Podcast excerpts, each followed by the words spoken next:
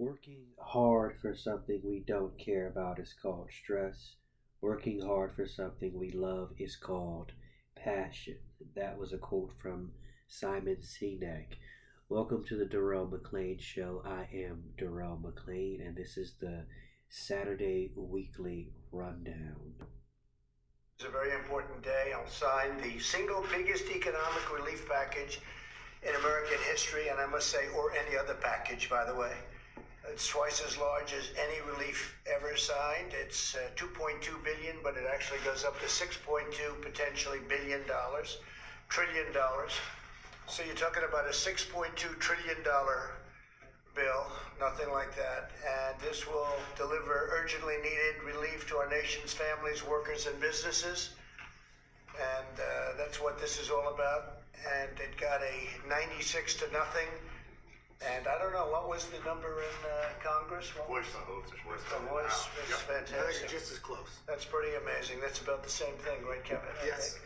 So that's fantastic. But I want to thank Republicans and Democrats for coming together, setting aside their differences, and putting America first. This legislation provides for direct payments to individuals and unprecedented support to small businesses. We're going to keep our small businesses strong and our big businesses strong, and that's keeping our country strong and our jobs strong. This historic bill includes the following $300 billion in direct cash payments will be available to every American citizen earning less than $99,000 per year. $3,400 for a typical family of four. So, family of four, $3,400.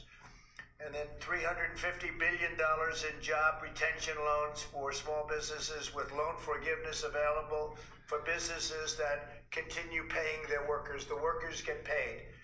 Approximately $250 billion in expanded unemployment benefits. The average worker who has lost his or her job will receive 100% of their salary for up to four full months. So things like this have never happened in our country. $500 billion in support for hard hit industries with a ban on corporate stock buybacks. We don't let them buy back the stock, we don't let that happen. And tough limits on executive compensation. Over $100 billion to support our heroic doctors, nurses, and hospitals, and you see what's happening. And I want to thank, while we're here, also the incredible job that's done by the Army Corps of Engineers and by FEMA. It's been incredible. They did four hospitals in two days or three days in New York, and they're like incredible structures. What a job they've been doing, and they're doing them all over the country.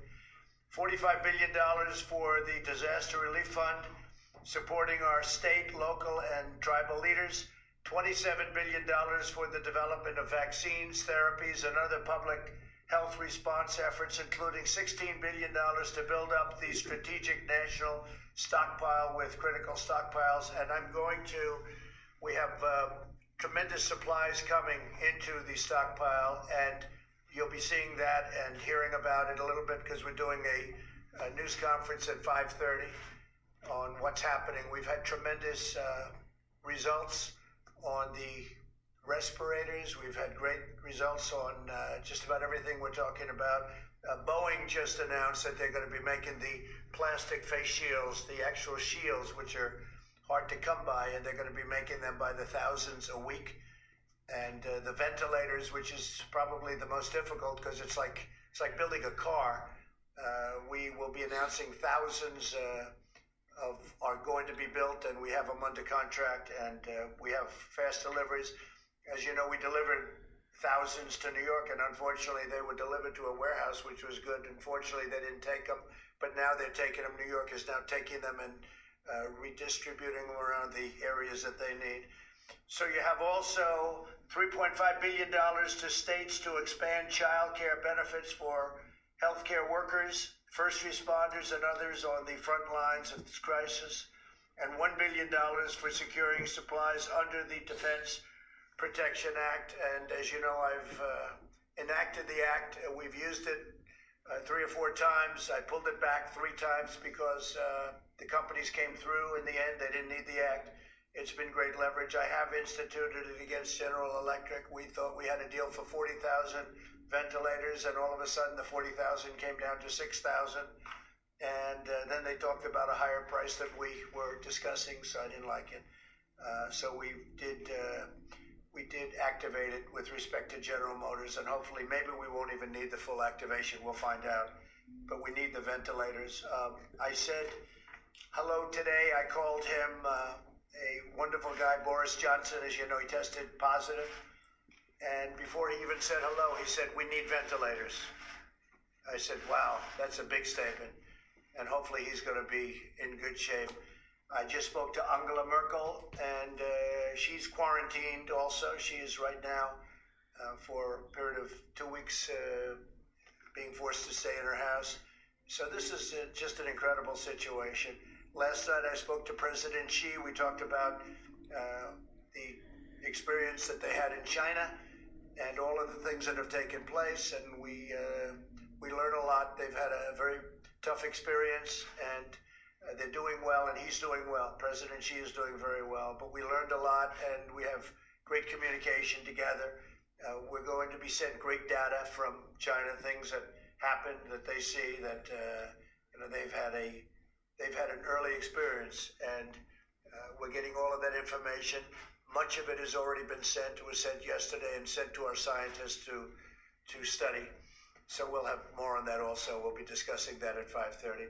Uh, I just want to thank the people behind me. They've been incredible friends. They've been warriors. They, uh, there's nobody tougher or smarter than the people standing alongside of me. And I think I want to start off by asking uh, Mitch and then Kevin to speak, and then we're going to go through a few of the folks in the room if they'd like to say something. But Mitch, I'd like I'd love you to say a few words because you uh, this man worked 24 hours a day for a long time. This is the result. It's the biggest ever ever approved in Congress. 6.2 billion, 6.2 trillion dollars. So you know we used to get used to the billion. It used to be million, then it was billion, now it's trillion, and uh, it's going to go a long way. It's going to make a lot of people very happy. Mitch. So, as we just heard, the president has signed the stimulus package, somewhat calming the markets a bit from the huge economic impact of the coronavirus. As you heard, it was a $2 trillion coronavirus relief bill that was passed on yesterday because the Washington is trying to blunt the economic destruction from the pandemic ripping through the United States. The House earlier had passed a stimulus package to believe being the largest in U.S. history by voice vote which simply measures more lawmakers shout A or nay. Rep. Thomas Massie of Kentucky tried to force a full yes or no vote on the measure, which could have pushed back the approval by hours. It irritated a lot of the House members, so they rushed back to Washington in cars and near empty planes to head off his efforts, and some eviscerated him for risking their safety. The president called Massie a third rate grandstander on Twitter and said he should be booted from the Republican Party.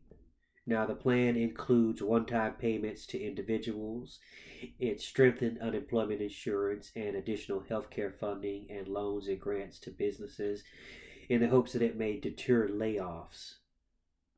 The Speaker of the House, Nancy Pelosi, described the bill as a mitigation of pandemic destruction, predicting Congress will draft more plans in the future to continue to aid the recovery. The U.S. unfortunately has more than 100,000 coronavirus cases, the most in the world, and that's according to the data that was recently compiled by Johns Hopkins University.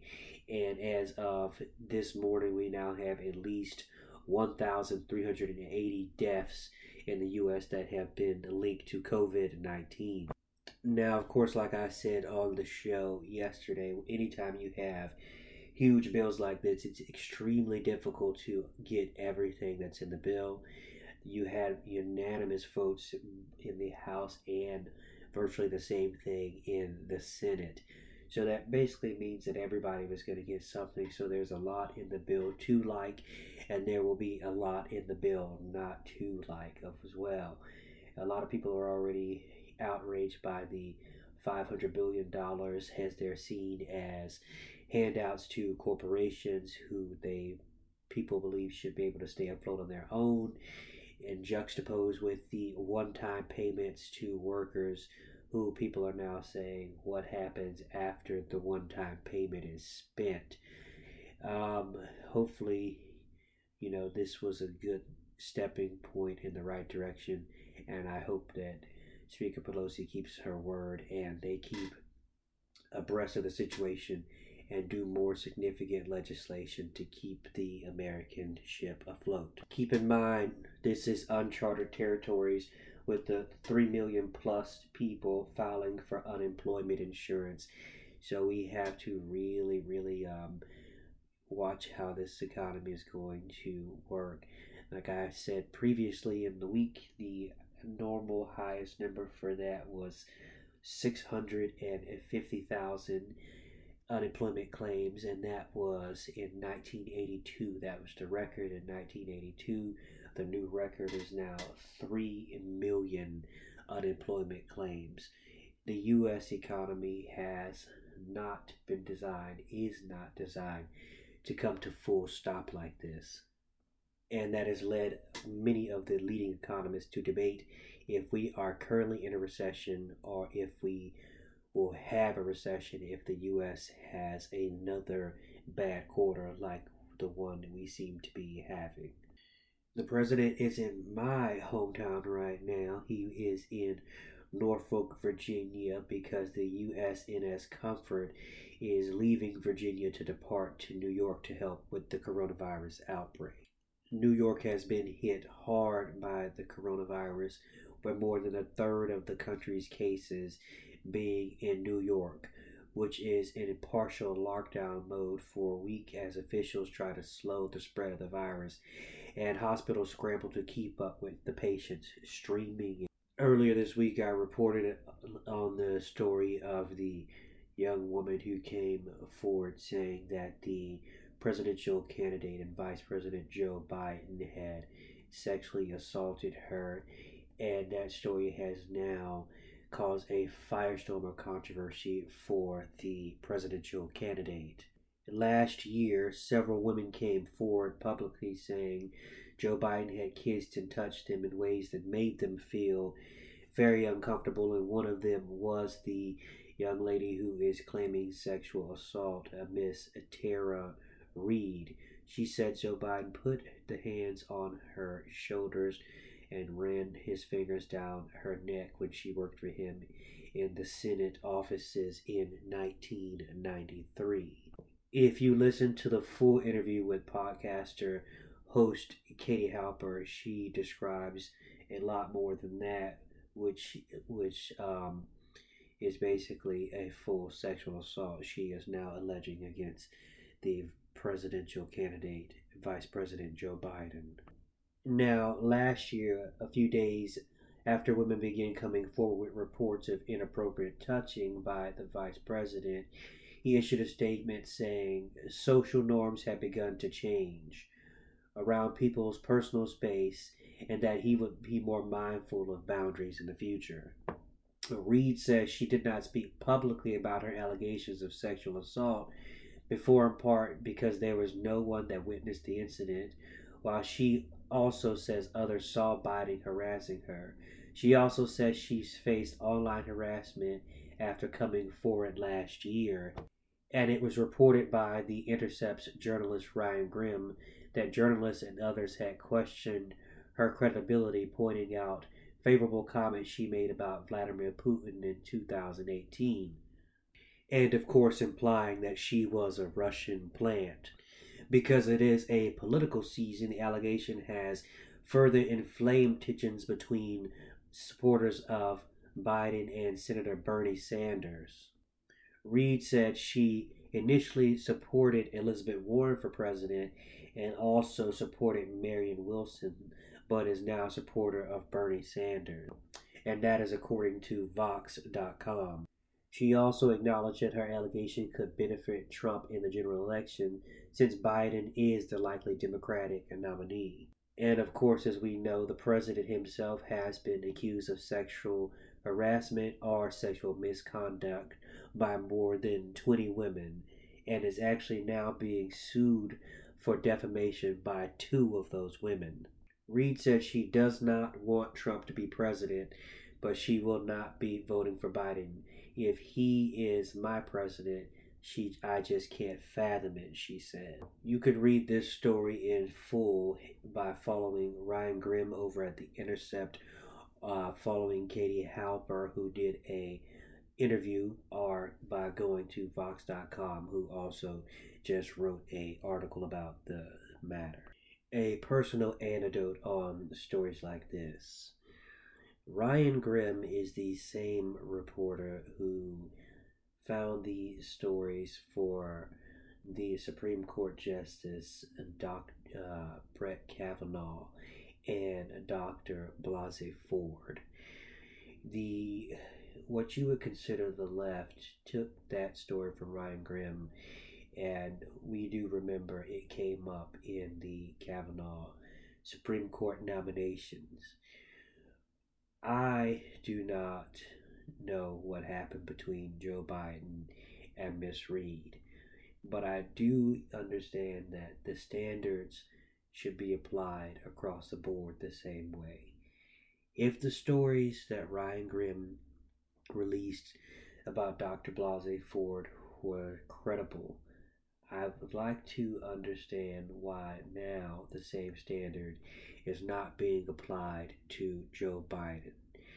If Brett Kavanaugh had to come up for and bring his family and sit and be grilled by the Senate, and Dr. Blasey Ford had to come and bring her family and be grilled by lawmakers. I do not understand why there is a different standard for Joe Biden. Everybody is innocent until proven guilty, but this is, of course, not a legal matter. This is all based on public opinion now, unless Miss Reade is going to file some type of assault claim with the Department of Justice. When it comes to Joe Biden's behavior that some people are seeing as inappropriate, I do recognize this is a conversation and a trend that's been going on in this country for a while now. The Me Too era is here, and people need to take notice. Chris Matthews just had to resign from his job a few weeks ago, and he resigned by saying comments that we used to make were not okay then and they're not okay now. We've seen Chris Matthews, Matt Lauer, Tom Brokaw, and Charlie Rose, Mark Halperin, and Charles Weinstein, just to name a few, all be taken down in the Me Too era. I don't think that it is appropriate for us to ignore these types of things. It's time for us to have open and honest conversations about men and women and how roles have changed in society and how we all need to respond to that. This is very complicated stuff. I was in the United States Navy and we didn't always get this kind of things right. I think the stories have been out for years about all the sexual assault allegations in the United States military. And the same can be said for some workplaces. But we do have to figure this out. Not every comment that has been made is inappropriate, but not every comment that has been made is appropriate. So let's have this conversation and let's have it out in the open and let's have one set of rules for everyone. Sexual assault allegations, sexual harassment allegations should not be a partisan issue. Either Donald Trump assaulted those women or he didn't. Either Bill Clinton assaulted those women or he didn't. Either Joe Biden assaulted this woman or he didn't. These conversations should not be based on just politics. They should be wrapped around logic, facts, and what actually happened. Lives are ruined by this type of thing on both sides. A false accusation can destroy a life, and an accusation that's true that goes dismissed can destroy a life. Let's be adults about this situation. Let's figure this out. And let's not get in the habit of using sexual assault allegations as a sort of political football that we toss around anytime it's politically convenient.